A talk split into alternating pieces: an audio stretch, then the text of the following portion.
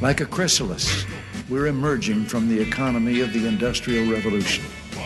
An economy confined to and limited by the Earth's physical resources, into the economy in mind, in which there are no bounds on human imagination, and the freedom to create is the most precious natural resource.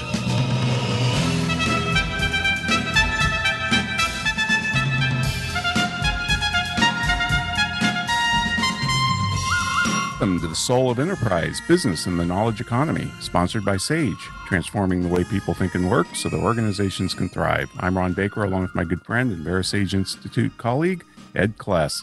On today's show, folks, we are so honored we have Kevin D. Williamson from National Review. Hey, Ed, how's it going?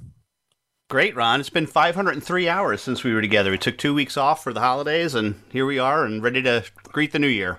I know, and the first show of the new year, first live show of the new year, and who better to have on than Kevin Williamson from National Review? He's a fellow with the National Review Institute, and he's National Review's roving correspondent and writes the Tuesday, which is a weekly newsletter that we recommend everybody sign up for.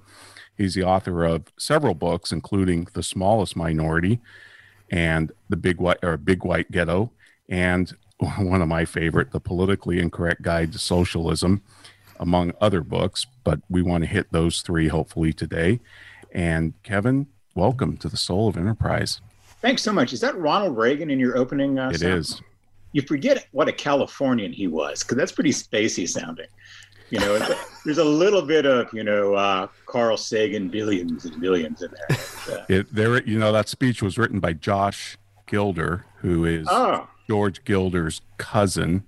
We had Peter Robinson on a few weeks ago, uh, who of course wrote the Berlin Wall speech. So it's all it's all connected, Kevin. but I'm gonna I'm gonna make to bring... Mel Gibson board of paranoia wall here. Uh, start running threads around the bedroom. We're sorry to bring you on such a slow news week, but um, let me, let me ask you this: you you wrote about what is it, ochlocracy in in um, the smallest minority. Yeah. Should Trump be impeached? Yeah. Um, and it would be far better to do that than to have the rest of the executive branch try to use the 25th Amendment, which is a process that's never really been used to remove a president. Um, one of the great problems with our politics and our political system is that Congress has really abandoned its job. It's um, it's been derelict in its duty for for a long, long time now. And uh, it is a, a, sobering thought to think that the uh, Republic's future rests on the good sense and patriotism of Nancy Pelosi. But it is really time for Congress to assert itself in this matter, and the Speaker has to be the one to do it, I think. So, yes, I think that Trump should be um, impeached and he should be convicted, even if he's already left office by the time he is convicted. And um, yeah, I suspect he's going to have a he's going to spend the rest of his life in court in various ways um, you know, bankruptcy court, probably various criminal charges, certainly a lot of litigation headed his way. Um, I would like to, on the day he leaves office, never have to think about Donald Trump again. Uh, I think I wrote a column in 1997, or I'm sorry, in 2001 rather, uh, in which I was very happy never have to say the name Clinton again. That turned out not to be true. and um, and then I wrote another one a few years later, and I was wrong again. and uh, so yeah, I'd like to stop talking about Trump, thinking about Trump, writing about Trump, but it's going to be a um, long time before we are able to do that. I'm afraid. Yeah, you know, Victor Davis Hanson, I think, has one of the interest, most interesting takes on Trump from a historio, his, historical perspective. He calls him a tragic hero. Mm. You know, the kind of the, the, the the town brings in this guy to kind of clean up the town, and then once he does, they kind of kick him out. but yeah, I think Victor Victor's wrong on that one. This isn't Coriolanus. This is the Music Man. You know, he's uh, he's a con artist and a game show host, and everybody who ever supported him should be ashamed of it and should be embarrassed by it. And I'm going to take time to remind him of it from time to time. I suppose. Excellent, excellent. Well, let me ask you this: um, I've never heard how you got to NR. How did you wind up with National at National Review? Oh man, I I Dick Cheney my way into the job. Uh, they they called me asking for a recommendation for a deputy managing editor, and I recommended myself and uh, was hired. So, um, because I'm a brilliant businessman, I started a daily newspaper in Philadelphia in around 2005, I guess, something like that. And shortly thereafter, found myself unemployed, of course, and uh, broke. That was a spectacularly fun but terrible business decision. And uh, although we published the Evening Bulletin for five years, I guess it made it, so that was um, not too not too bad. And I was the editor for the first couple. Uh, so that ended my career in the newspaper business pretty well. And um, well, I didn't actually. I went and edited a small town newspaper in Colorado for a while. And then I went to work for a group in Washington called the Institute for Humane Studies, which is at George Mason University. And at the time, they had a program for uh, young people going into uh, journalism and filmmaking, television, that kind of stuff. So I ran that uh, program for them. I helped uh, young liberty minded people become journalists and uh, enter careers of that sort. And it was in that capacity that National Review contacted me to ask me to recommend somebody. Um, I actually applied for a job at National Review when I was in high school. I was a big uh, NR fan, and I was trying to decide where to go where to go to college. And it was uh, between the University of Texas and Yale. And Yale cost twenty five thousand dollars a year at the time, which was a ton of money, I thought. And uh, probably more than our household income was at the time. And I had no idea how financial aid and stuff worked because uh, you know, none of my family had ever ever gone to college. So um, I wrote Bill Buckley a letter and uh, you know told him I am the editor of the Lubbock High School newspaper.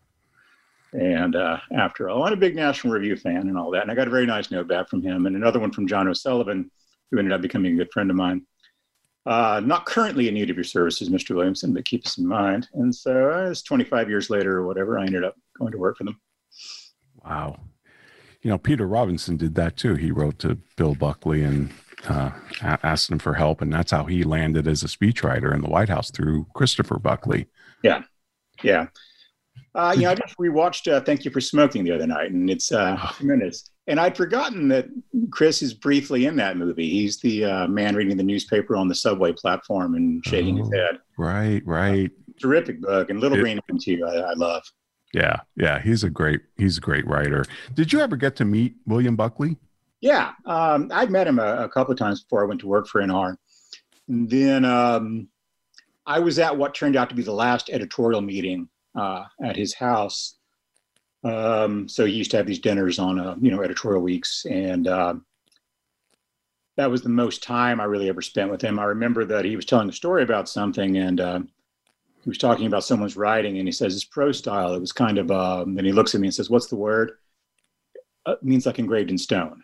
I said, lapidary? Yeah, lapidary. And uh, so I went home and wrote a note to my uh, high school English teacher that Bill Buckley had asked me for a vocabulary word, and I knew it. And I felt pretty, uh, pretty good about that. You know, funny, the first thing I ever wrote that really got published was when I was in eighth grade, and my payment for that was a um, dictionary and thesaurus set. Uh, it was the Old American Heritage Dictionary and thesaurus. And the um, foreword to that edition was written by uh, Bill. And I was already a big National Review fan at the time and a big Bill Buckley fan. So it's uh, it's kind of always been there in the uh, in the background. Excellent. Uh, it's kind of an unfair question, but what do you think Bill Buckley would think of Trump and the whole administration? Well, I think years? that um, people who say they know what Bill would think about anything are people who didn't know Bill very well because he was a very unpredictable thinker and uh, a bit of a contrarian. Uh, we do know what he thought about Trump at the time um, because he wrote about him and uh, described him as a demagogue, and he was right about that. Um, it is difficult for me to imagine William F. Buckley really getting excited about the prospect of turning the Republican over, Party over to, uh, you know, Gruppenführer Walter Mitty and the cast of Hee Haw, uh, which is essentially what's happened for the last four years. Um, you know, it's funny. You work at National Review, and uh, these these populist types they'll throw this epithet at you: elitist, elitist. You know, the guy who started our magazine had a harpsichord on his yacht. I don't exactly blush when people call us elitists. Uh, I mean, from from my point of view, that's you know, it's part of the package. Uh, and everyone's an elitist, of course, when it really matters. You know, uh, yeah, if your kid needs brain surgery, you say, "Did you go to Harvard?" Not, you know, how'd you vote? Right, right. No, I've heard you say that before about the yacht. That's great, great, great uh, retort. Um, so, Kevin, you wrote Big White Ghetto, or it was published last year, and I know it's a collection. Just published, your, yeah, not last yeah. year. Yeah. I guess it was uh, last year. Yes, January. Goodness, time flies. Yeah, it, published it, in uh, November, though. Yeah. Great book, by the way. Even my dad read it and absolutely loved it. But I, I know it's from a decade, over a decade or so of on the on the ground reporting, isn't it? Yeah. I mean, you traveled all over, and you start in Booneville, Kentucky. Yeah, uh, Owsley County, and it's you know supposedly the poorest place, but you say it's actually number three when you look at the 2020 rankings. What confounds conservatives, liberals, and libertarians about that place?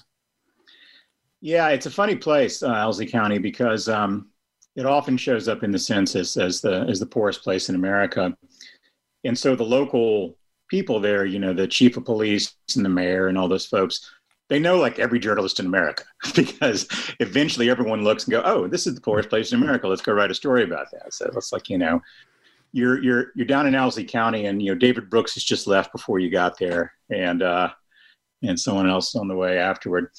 So um, I, I think they're really interesting. Well, there's a lot of interesting stuff about this place. Um, things I didn't know, like the fact that people use Pepsi as currency, uh, which is really pretty interesting. It was. Um, but I think that the thing that most needs to be understood about places like Owsley County is that nothing happened uh, there. This isn't one of those, you know, Midwestern factory towns where uh, the industry declined or they uh, relocated to China or something like that, and uh, it, it, collapsed. There was never really anything like that there. I mean, there was um, there were some industrial facilities there. I guess at one point there was a Mid South plant there, but um, it's a place that's pretty well always been poor. Um, its economy mostly has been an agricultural economy and timber and that sort of thing. These places um, seem more poor than they used to because the rest of the country is getting so much radically richer uh, so quickly that um, it casts these places that have been left behind into kind of a stark relief. You know, I don't think of myself as a, as an old guy. I'm in my, my late 40s. But um, if you look at how American standard of living has changed, even since what I can remember in the 1980s and the 1970s, it's just a different planet. And uh, so a place like Owsley County maybe wouldn't have looked that shocking to a lot of Americans in 1979, 1975. Certainly wouldn't have in 19, you know, 40 something like that when you still had was it a third of households in the country didn't have indoor plumbing? Mm, right. Uh, you know my father born in 38 was 17 before we lived in a house that had uh, indoor plumbing in it. Plumbing. and that wasn't that unusual at the time. So um, but these places have kind of stayed where they are. Um, so they've kind of been sitting at zero for a long time while the rest of the country hasn't. And um, so part of the the shock and the tension comes from the increasing difference between these places, and not just in the material standard of life, but in the kind of cultural standard and what's intellectually available, what's professionally available to you, and the rest of the country. Right. It, you talk about there's no cure for poverty because there's no cause of poverty. It's the natural condition of mankind. so, do, what do you think would help a place like this? Is it bourgeois principles? Is it the success sequence? Is nothing. Um, no, I think that um, you know if you're a young person with some skills or education or the energy and ambition and desire to acquire them, uh, your best bet's to move. Um, you know there are a lot of places in the world that don't make it. You can walk the route of the old Silk Road from uh, China to Pakistan and see all sorts of places that were enormously consequential economically in the ancient world that aren't anymore. Um, you can go around different parts of the United States and see the same thing. Some places make it and some places don't. Um, some of these rural places are actually a great bet for people like me who have incomes that aren't dependent on place, who like to be outdoors, who maybe would like to live in the countryside. It's a beautiful country around there. And that's actually part of their problem because it's such a comfortable place to be if you're one of the few people who's got a good job, good income, and uh, doesn't need to be looking around locally for work because you know housing's cheap. It's a beautiful country. You can do a lot of hunting and hiking and fishing and all that kind of stuff. But if you're someone who's 20 and has nothing and wants to have something, not much reason to stay there. Right. Like you say, get a U-Haul. yeah. Well, Kevin, this is this has been great. Thank you so much. We're up against our first break, and folks, I'd like to remind you if you want to check out our interview show notes with Kevin, we'll have them posted at thesoulofenterprise.com. If you'd like to contact Ed or me, send us an email to asktsoe at verasage.com. And now we want to hear from our sponsors.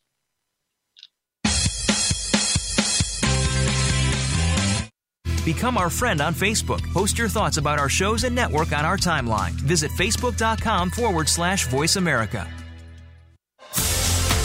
Sage provides accountants with compliance, reporting, and analytic solutions to do more for their clients.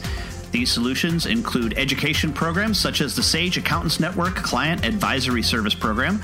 This program delivers the tools to create, package, price, market, and deliver additional services to clients, increasing your profitability and delivering more value to your clients. Let Sage help you grow your business by visiting sageaccountantsnetwork.com. Have you ever read a book that changed your life? I sure have. Have you ever listened to an advertisement for a book so many times that you question the existence of God? Me too. Hello, I'm Greg Kite. I recorded the advertisement for Ron and Ed's book, The Soul of Enterprise Dialogues on blah, blah, blah, whatever. And four years later, we're all tired of it, especially me. But thankfully, there's a solution. For just $10 a month, you never have to hear my voice again. For a commercial-free version of The Soul of Enterprise, go to patreon.com slash TSOE and subscribe now.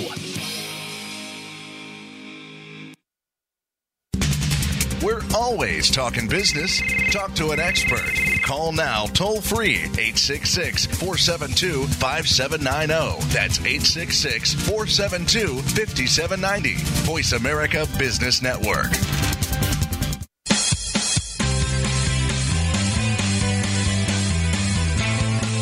Are tuned into The Soul of Enterprise with Ron Baker and Ed Kless. To find out more about our show, visit us on the web at thesoulofenterprise.com. You can also chat with us on Twitter using hashtag AskTSOE. Now, back to The Soul of Enterprise.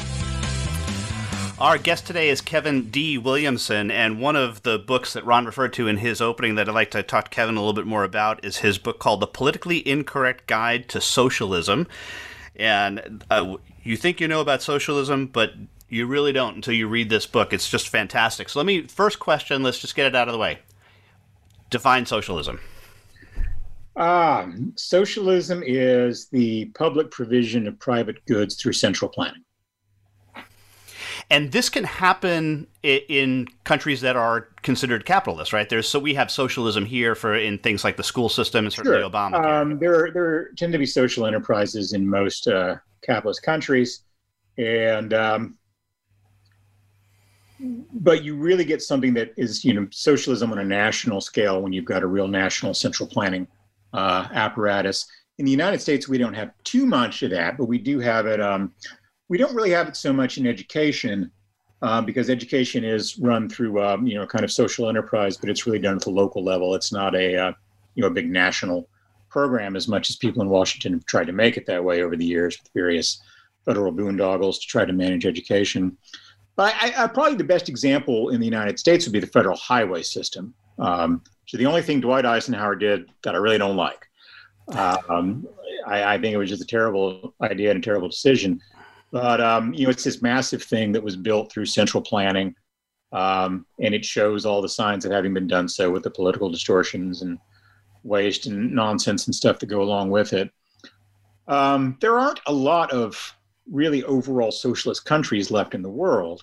Uh, there's Venezuela, there's North Korea, uh, there's Cuba, there's a few others. And part of that, of course, is because um, when you have socialism and democracy at the same time, one of those things goes away.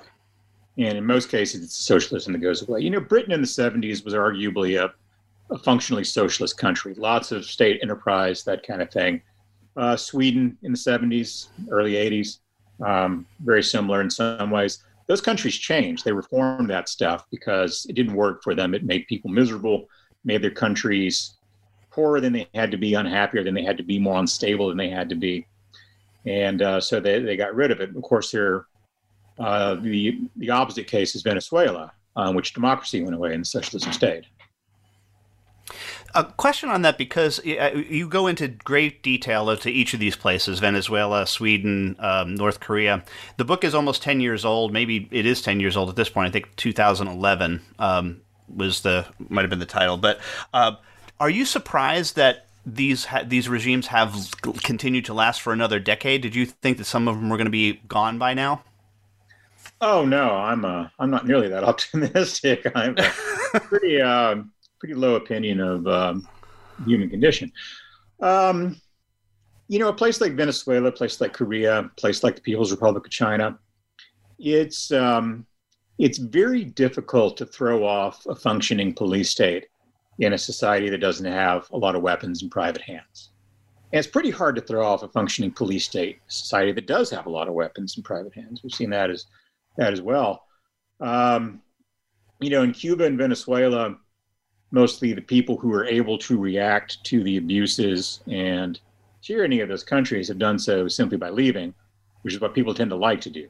You know, uh, in the fight or flight uh, aspect of life, most people prefer flight uh, when it's a uh, when it's an option. So, and I, and I certainly don't blame people for trying to get away from it. But yeah, terrible things can persist for a long, long time. Uh, think about how long we had slavery. Uh, think about how long we've had various kinds of horrifying ideologies that have uh, imposed enormous human costs on the world. As you were doing the research for the book, did you find the any of those brands of socialism worse than another? The ones that still exist today, would you say North Korea is probably the it, it, the worst, or do you still have reservations about Venezuela, China? Um, yeah, well, China is a, a, weird case, and it's it's hard to really even say what China is uh, these days. Socialism fails in the same way pretty much everywhere, um, whether it's in a dictatorial society like North Korea or in a democratic society like uh, the UK. Now, the state reaction to that failure is radically different from place to place, and the uh, political context, of course, matters a great deal um, you know, the kinds of abuses and mass murder that we saw in the Soviet Union and Maoist China and things like that, not going to happen in Denmark. Uh, it's just not, um, you know, not that, not that kind of country. So um, it depends on how deeply rooted it is, and um, and whether there are any plausible modern alternatives to it. Uh, you know, in Western Europe, you saw uh, a growth in socialist enterprise, socialist government, and uh, socialist sentiment in the post-war era. And you saw some of that in the United States uh, as well, although it was tamped down pretty quickly here. But um, they had other traditions that they could revert to. Um, they knew something about liberalism. They knew something about democratic government. They knew something about uh, free enterprise. And so they had something to, to go to. But um, North Korea doesn't so much and I don't think Cuba really probably does either. Now, Venezuela used to be a pretty um, pretty well run country. It was once one of the wealthiest countries in the uh, Western Hemisphere, which is a sobering reminder that you can lose everything pretty quickly uh, by making the wrong political decisions. Yeah, and uh, China seems to be emerging to some extent because of the markets. But uh, Ron and I have a real concern for what's going to happen in, in Hong Kong. Have you have you uh, any thoughts of the, the situation in Hong Kong? What's going to happen there? Yeah, I was I was there uh, summer before last. Uh, in fact, for a short period of time. Um, Hong Kong is going to get crushed. I, I, just don't think it has any uh, future. I wouldn't invest there, and if I was living there and I had a way to get out, I would get out. I think the United States ought to offer essentially a Hong Kong visa to everybody who wants to leave Hong Kong. Um, you know, basic criminal background check, uh, that kind of thing. Make sure they're not Chinese operatives or whatnot. But um, the people who want to leave Hong Kong um, should be welcomed here and should be welcomed in the rest of the world. And I think it wouldn't be right to abandon them to uh, that kind of tyranny. I think yeah, the UK. UK's been talking about doing this, of course, because of their history with Hong Kong, and uh, I hope they will. But I think that we should um, do it as well. I think we're in a better position to absorb uh, those immigrants than than the UK is. it would be great for us just from a mind share perspective. You know, we, yep. we play the Reagan speech about economy and mind, and to, to have, have those great minds come come here would be fantastic. Yeah, and, and the sort of people who want to emigrate, of course, and get away, and who have the um, the energy to do so, are exactly the people you want in your country. I remember when the big subprime mortgage crisis hit. Uh, my old boss at the Indian Express, uh, journalist named Shekhar Gupta, wrote this uh, wonderful column um, saying, you know, Americans, I can fix your problem just give visas to about you know 20 million indians you know we're, we're not going to steal your jobs. We're going to come there and start our own businesses. We'll buy your crappy houses and fix them up and keep them in really good repair. Our kids are going to be doctors and college professors. It's going to be fine. We can solve your problems. And he wasn't entirely wrong about that. And i think yeah we'd be better off with um, those hong kongers here. Are, are you familiar with jimmy lai at all? The uh, he he is a, a dissident leader over there. We we've talked to Father Sirico about him. What a tragic story. He refuses to leave. He just he says yeah. yeah. He's a he's a brave brave man. Yeah, I saw a, a film about him a few years ago. I remember that someone made. Um, it was really very interesting. You know, I'm a newspaper guy by background, so he's um, someone oh, with right. whom I have a great deal of, of sympathy and admiration. Um, but you know, um, Jack Ma hasn't been seen or heard from in a couple of weeks now um, one of the wealthiest men in the world, and certainly a powerful figure in China. Um, the thing about totalitarian governments is they're totalitarian. Um, they don't uh, they don't play, and it doesn't matter who you are, what you have, or who you know. Um, you can be dropped in an oubliette uh, overnight. Yeah, and their their social credit score that they've implemented, horrible thing. You know, you find out that you do something against the government, you can't buy a train ticket, can't buy a plane ticket, you're really yeah, locked into where is, you are. Um, that is a terrifying uh, innovation, and uh, something I've been thinking about a lot in our own context. Um, again, just a, uh, an observation of the ways in which the world's radically changed, even in, in the relatively short course of my life. Know, if you try to explain to someone in the 1970s and 1980s there was going to be this new system under which you would be given a tracking device that you will keep with you at all times, and that all sorts of information about you will be gathered about your medical appointments and where you go and who you talk to and what time you come home at night and all the rest of this stuff. And then you told them, no, this isn't imposed on you by some Orwellian big government. this is something people have chosen for themselves. We've inflicted this panopticon on ourselves. We demanded it, and we can't live without it. Um, that is um, a kind of, it's not a uniquely American thing, but it's a characteristically American thing. And um, yeah, I'm I'm afraid that we're headed down a very similar road, um, even though it may not be one that's led by the national government. Right, right. Well, and some of us even will have two at any one time. So not only your phone, but your watch, you know, yeah. just in case there's a backup system. So, um, but we're up against our next break. Want to remind our listeners that they can contact Ron or me by sending an email to asktsoe at verasage.com. Show notes to the show with Kevin, as well as all previous shows, are up on our website, The Soul of Enterprise. Uh, we also do previews to upcoming shows. We've got a bunch of upcoming guests that we think you're going to love. Uh, also, our bonus episode on Patreon, patreon.com slash TSOE, is now sponsored by 90 Minds. If you need a mind, contact 90minds.com. But now, a word from our sponsors.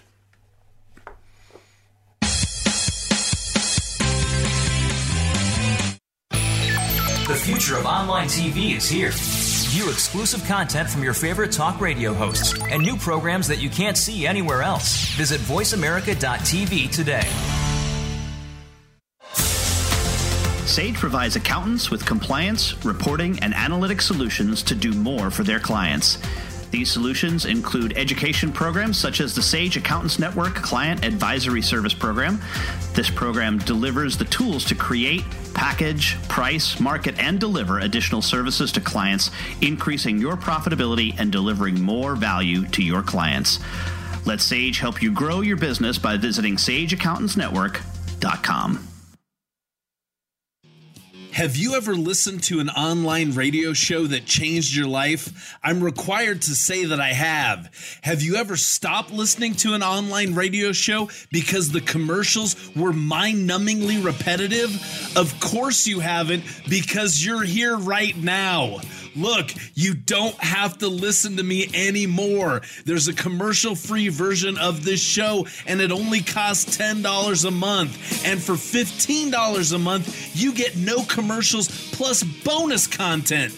Go to patreon.com slash TSOE, subscribe now, and be free. You're worth it. From the boardroom to you, Voice America Business Network.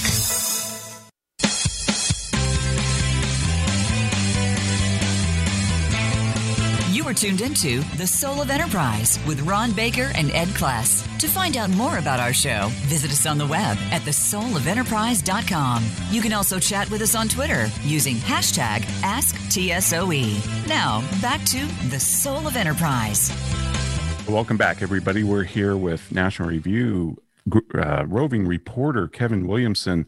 And Kevin, before I get back to Big White Ghetto, just to follow up with a conversation you were having with Ed about Hong Kong, I, I do believe the UK has started to um, admit some of those people. I think they've done two or three hundred thousand visas, from what I understand.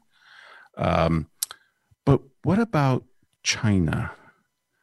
What what's your take on you know the NBA, Nike, Apple, all these companies, Disney, absolutely capitulating uh, to censorship and other forms of while all this stuff with the Uyghurs is going on and everything else. I mean, you see any way out of that? You know, I'm a big um, science fiction fan, and one of the great tropes in science fiction is in the future there are these mighty corporations that rule the world and they're more powerful than nation states, things like that. Never came to pass. And what we've learned is that these great big corporate behemoths, whether it's Nike or um, various entertainment enterprises and digital media companies, are really easy to push around. Uh, they can be pushed around by the government of China. They can be pushed around by various, you know, sort of social justice, domestic political constituencies. Uh, they can be pushed around by politicians. They can be pushed around by various kinds of activists. Um, there's a there's a particular kind of economy. I write in about this in the smallest minority, uh, which contains a, a, big chapter about the use of corporations and employment as an instrument of political discipline. When you're a great big company like Google, you know, you've got a lot of people who work for you who aren't really part of the core mission of the company you know, you've got all the people down in human resources and things like that. And I hate human resources departments. I'm always beating on human resources. Uh, and um, but eventually that becomes the majority of your people um, who aren't people who are particularly involved in what it is you really characteristically do, who don't have the kind of talent or intelligence or ability to uh, create something like Google. They're the you know great sort of corporate parasite class that hangs on to businesses like that and uh, you know the sort of service economy within the company, and they tend to be um, politically uh, demanding in lots of ways. And we've seen this at places like, um, oh, like when you know Roseanne Barr got fired by uh, ABC right. when they canceled her show. It wasn't because of some jackass on Twitter was saying ABC must cancel the show. It came from within the company. Uh, me at the Atlantic was the same thing. Um, you've seen that with um, books getting canceled. Uh, it's not because someone on Facebook is bullying a great big multinational publishing company into not publishing a book. It's pressure from the inside uh, where that's happening. And again, I've experienced that as well with a major book publisher. So, um, yeah, I mean, the people who can't stand up to uh, angry uh, kind of Caitlins, as I call them, at home, no, they're not going to stand up to Beijing not not to begin with. I think that um, I'm not a China expert. I don't put myself forward as a China expert. I'm a guy who's read some books about China. But my my view of China is that it is a genuinely new thing uh, under the sun, and it's something that we don't really have a political vocabulary for yet. I think that um, we do not appreciate in the West really how entrepreneurial the Chinese economy is, how brutally entrepreneurial it is, mm-hmm. um, how much more competitive it is than we really think it is. It's not these, you know, Swedish style uh, national oil company type state enterprises. And uh, it's one of the reasons why companies like Google have not been successful in China is because they don't have the same sort of you know, kind of brutal Darwinian culture. They get this kind of hippy dippy Silicon Valley save the world mentality, which is um, different from what you what you experience in China. And uh, I don't know that the United States, that our foreign policy class, certainly our elected officials, or our business community, really has come up with a way to understand and put into any kind of meaningful and productive context what actually is happening over there with this great big critically important country. Yeah it's really a conundrum. Uh, there's no easy answers is there? Well if there were there wouldn't be worth having you know? Uh, yeah, for sure back to big white ghetto there was a chapter where you were in alabama and i guess that's at one point was the number one place for opioid prescriptions yeah. being written. Um, but you say ground zero of the opioid epidemic is at Walgreens. Yeah. Explain that. Well, you know, the illegal uh, opioid painkiller epidemic began with illegal uh, opioid painkiller epidemic. Um, and Walgreens, you know, I, I, write about this in the piece. Um, man, Walgreens gets robbed a lot. um, I, I, I, remember reading. I was I was in New Orleans, and there were like I don't know six of them that got robbed in a very very short period of time, and they don't want cash; they want the drugs. Um, we go through this thing where um, we forget about a drug for a while, and then people start using it. Then we have this crackdown, and the crackdown often is worse than the drug problem itself. This happened with heroin. Uh, it became really really very difficult to find heroin. So there was a great big boom in people finding the nearest substitute they could, which was opiate painkillers.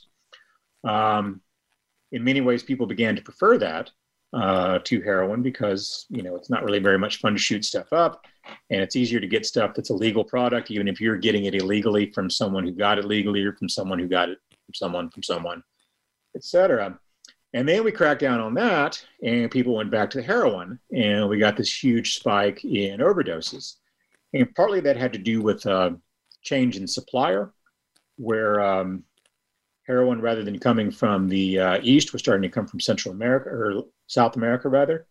And it was a different mix, and it was much more potent, and people were uh, taking the same uh, doses they had taken before and, and, dying accidentally of overdoses. Fentanyl, which was still a new thing when I was uh, first writing about this, uh, obviously was part of that as well. So we tend to fight these rearguard actions uh, about drug abuse and addiction and um, and various kinds of substance dependency rather than treat them in what I think would be a more intelligent way, which is essentially it's a public health problem and a mental health problem.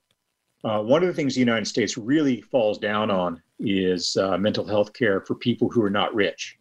Uh, if you're rich, you get really good mental health care here. If you're not, it's uh, it's a problem. And you go to places like New York City or San Francisco or Austin, and I did a report from a homeless camp in, in Austin that's in the book as well. Um, New York City has a lot of people sleeping on the streets and in subway stations and in bank uh, um, lobbies and that sort of thing, you know, where the ATMs are. And yes, housing is very expensive in New York, but this is not an economic problem. This is a mental health problem, first and foremost. Uh, you see this even in times when the homeless shelters aren't full uh, when there are lots of beds to be had. People who are out sleeping on the streets either can't or won't use them for whatever reason. Um, this is true in Austin, it's true in Houston, it's true in Dallas, it's true in Los Angeles. And um, by failing to deal with that, we create all sorts of additional problems. And then we try to treat these consequences rather than treating the, uh, the central problems. So, you know, the drug addiction is part of that mental health story. Homelessness is part of that mental health story. A good deal of crime is part of that mental health story. And uh, it's something eventually we're going to have to get serious about doing something about. Because you also wrote about the Colorado legalization of marijuana, yeah. and you say, yeah, the stoners rejoiced, but not so much the cops in Nebraska.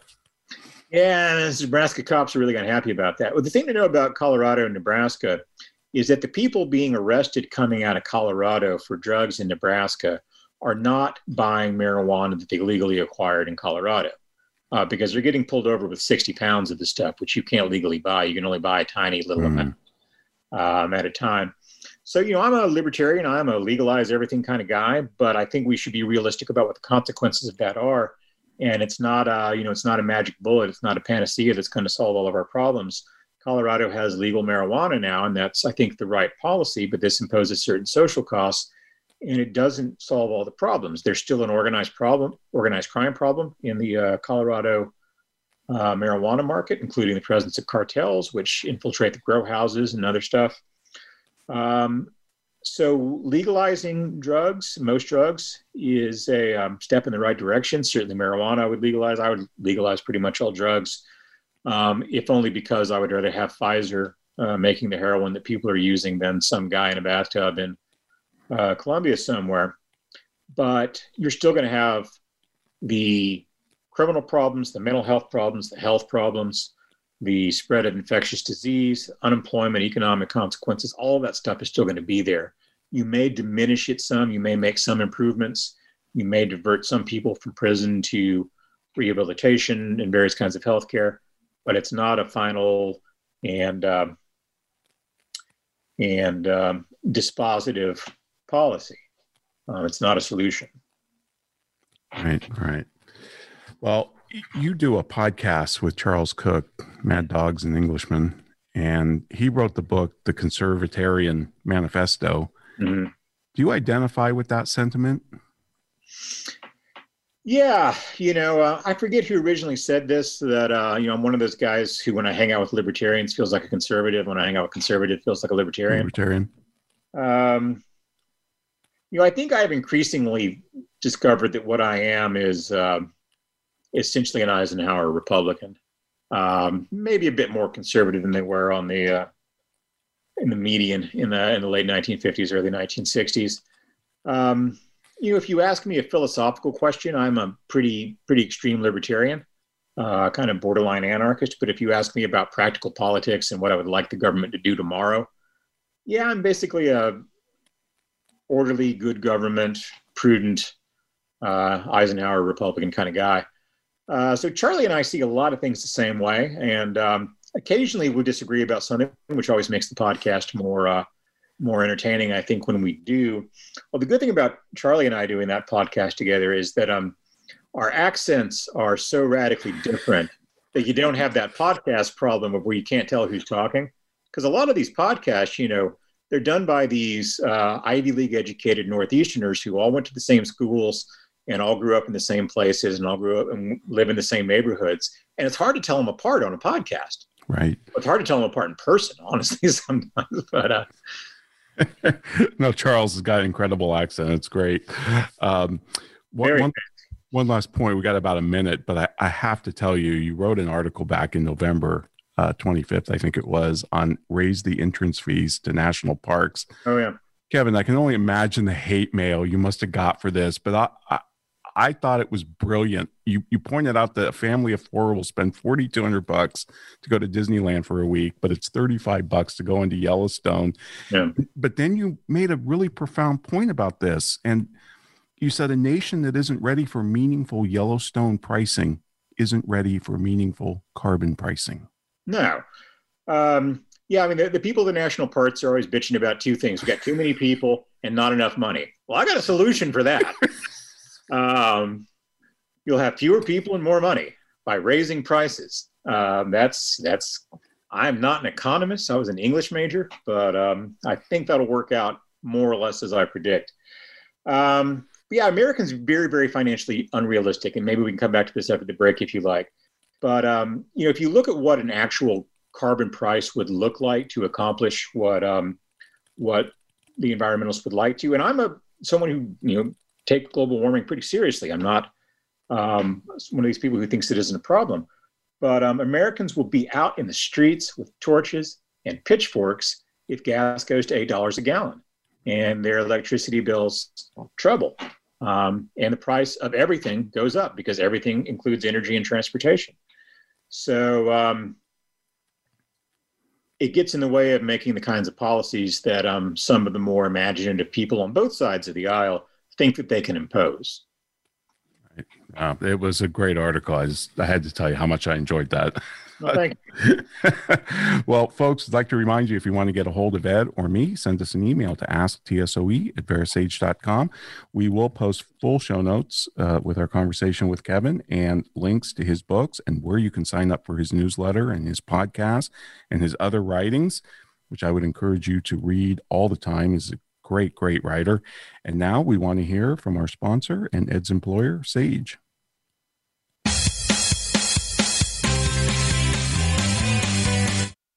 follow us on Twitter at VoiceAmericaTRN. Get the lowdown on guests, new shows, and your favorites. That's VoiceAmericaTRN.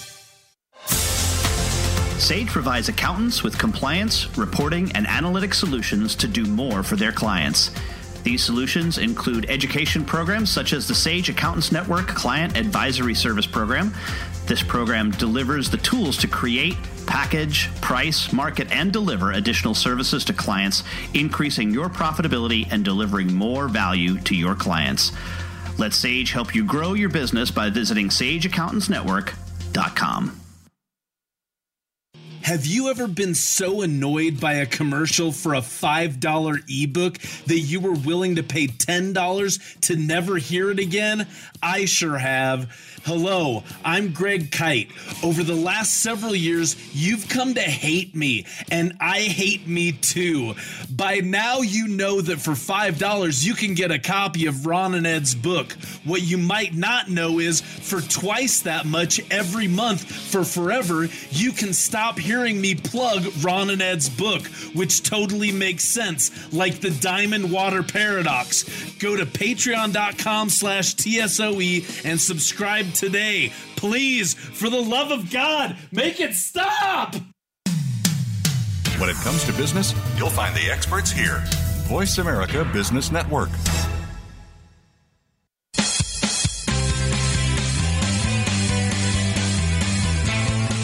You are tuned into The Soul of Enterprise with Ron Baker and Ed Kless. To find out more about our show, visit us on the web at thesoulofenterprise.com. You can also chat with us on Twitter using hashtag AskTSOE. Now, back to The Soul of Enterprise. And we are back on the Soul of Ed- Enterprise with Kevin Williamson. Kevin, thanks so much for appearing. I know we've got one more segment with you.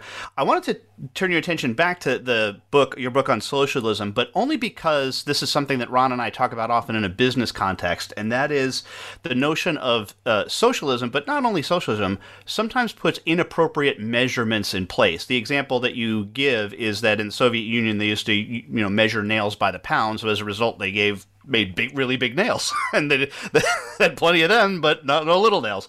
But then the same thing takes place in the education system uh, with regard to measurement. Talk a little bit about that. Yeah, well, one of the problems with um,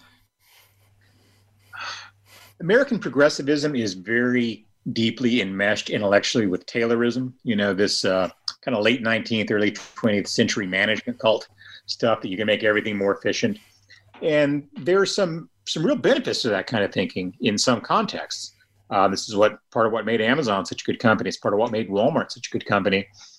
But we, of course, we measure that which is measurable, and uh, and we don't measure that which isn't measurable. And then we tend to have a bias toward um, overweighting the importance of what is measurable, and often uh, letting that be a false guide for us about making policy decisions or business decisions or personal decisions or other sorts of things. So, um, in education, of course, yeah, you get that with um, oh, all sorts of things. You know, you get um, schools that are ranked on well, how many of their students go to college? Well, I understand why you want to know about that, but which colleges are we talking about here? And um, and what has that done to college standards? Of course, we send more and more people to college, but people aren't uh, better educated than they were. Then, of course, um, people can respond to these things in destructive ways. You know, Bill de Blasio right now is just about to destroy New York City's selective public high schools uh, because he doesn't like their demographics. They tend to be disproportionately white, disproportionately Asian, and not to have very many Latino students specifically. And so he wants to get rid of admissions exams for these schools and replace it with um, random lottery. And so what we have here is a situation in which what we can measure, which is who gets to get into these uh, these schools, tells us something that the authorities don't want to talk about, which is that New York City does a terrible job educating poor Latino kids. Does an awful job of it. Does a pretty good job educating rich white kids. Um, this seems to be a theme for a lot of public schools around the country. Um, but rather than deal with the actual problem, they said, well, we'll just make that measurement go away by getting rid of admission standards. So um, you saw the same thing with the uh, you know war against the SAT and the ongoing campaigns against so-called high stakes testing in education. That stuff is enormously important. It shouldn't be our only decision making tool, our only policy making tool, but it is really important. One of the things the United States historically has been really good at is identifying smart kids young and pouring educational resources into them and connecting them with it. And uh, we don't do a great job educating the median student. Uh, we do a really good job at the extremes. We're good with the really smart kids, and we actually do really well uh, with special needs students compared to most of the rest of the world. Uh, kids in the middle, we don't do so well with. But if you get rid of the standardized testing or you um, de emphasize it, you have a lot fewer opportunities to meet those kids and figure out where they are because a lot of them are in places in you know poor communities, dysfunctional communities. They don't have a lot of social capital, and a lot of connections. You know, there's um, was it Rindge and Latin High School in Cambridge, Massachusetts, is a public school, and it's a really good public school. It's also in Cambridge, Massachusetts, and all the kids there are the kids of Harvard professors and that sort of thing. And they're all, you know, you don't get a lot of real poor people in, in Cambridge, Massachusetts. And um, so that's not the way the rest of the world looks and the way the rest of the country looks. And standardized tests are not a fix for every student everywhere, but they're really important to gifted and promising kids in places like Philadelphia and Chicago and Los Angeles who need to be identified young and uh, cultivated. And of course, the, the public schools really came into being in full force during the progressive era, where, yeah. where, this whole measurement thing. And and one of the things that I really loved about your book is the story you told that you said Woodrow Wilson was responsible for a socialist coup in the United States. Talk a little bit about that. You know, it's been a long time since I wrote that book. I'm not sure I remember this, this chapter all that well. Uh, fair enough. Well, uh, but but Wilson, uh, it, it, was definitely of, of, a socialist mindset. I mean, he brought everything through the war, uh, the through the war mentality to yeah. everything he did. And uh, you know, Wilson, of course, had a great deal of contempt for things like limitations on government, limitations on executive power, particularly. He was the closest thing to a you know kind of fascist dictator the United States has really ever had. Um, as much as um, it's emotionally appealing to say that about Trump or, someone else. Uh, Wilson was by far more dangerous figure than someone like Trump is because he was smarter and more serious. Um, also, um, Wilson's war socialism, as people call it at the time, was um, a really interesting development for me because you see an echo of it after World War II. You know, World War II was a really interesting period uh, in American history because we had this great boom in prosperity and a great deal of population growth right after people saw something you don't see very often, which was government functioning pretty well. And uh, so at the end of the war, the US government had a great deal of credibility. Uh, science had a great deal of credibility. We just invented the atomic bomb and we're doing all sorts of stuff. So these kinds of centralizing, rationalistic planning mentalities um, tend to bloom after wars uh, or during wars, especially. So you see this in World War One uh, with Wilson. And you saw a bit of it after World War II, although it, it dissipated pretty quickly. And um, there was a real drive after Wilson to keep that war socialism as the new normal for America, with a big, big role for the federal government in the economy and private life, and um, limitations on things like freedom of speech and uh, the rest of the stuff that we, we, we experienced from the Wilson administration. And you see a bit of that after um, after World War II, the idea that government can really regiment private life in some ways and be advised by scientists and impose this kind of rational plan on society. And now you hear echoes of that, of course, in the environmental movement and some other places. Well, we got about two minutes left, and just to pick up on the theme that we started with, of course, the country recovered from Woodrow Wilson socialism. Uh, we've been able to recover. What does the, the, the country, maybe even specifically the, the GOP, do to begin a recovery post Trump? You know, I just think responsibility would be a good place to start.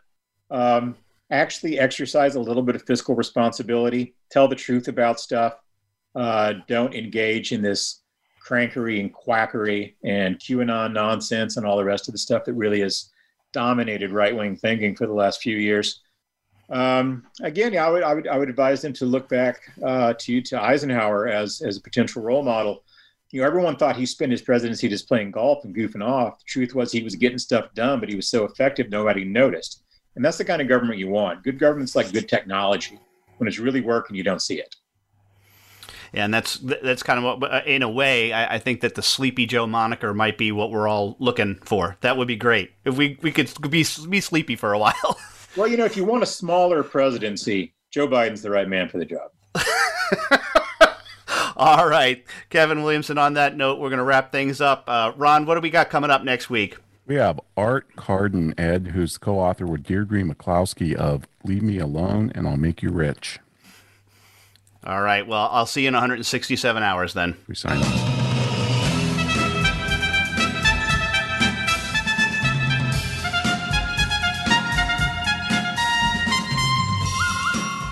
This has been the Soul of Enterprise Business and the Knowledge Economy, sponsored by Sage, transforming the way people think and work so their organizations can thrive. Join us next week, folks, on Friday at 1 p.m. Pacific Time.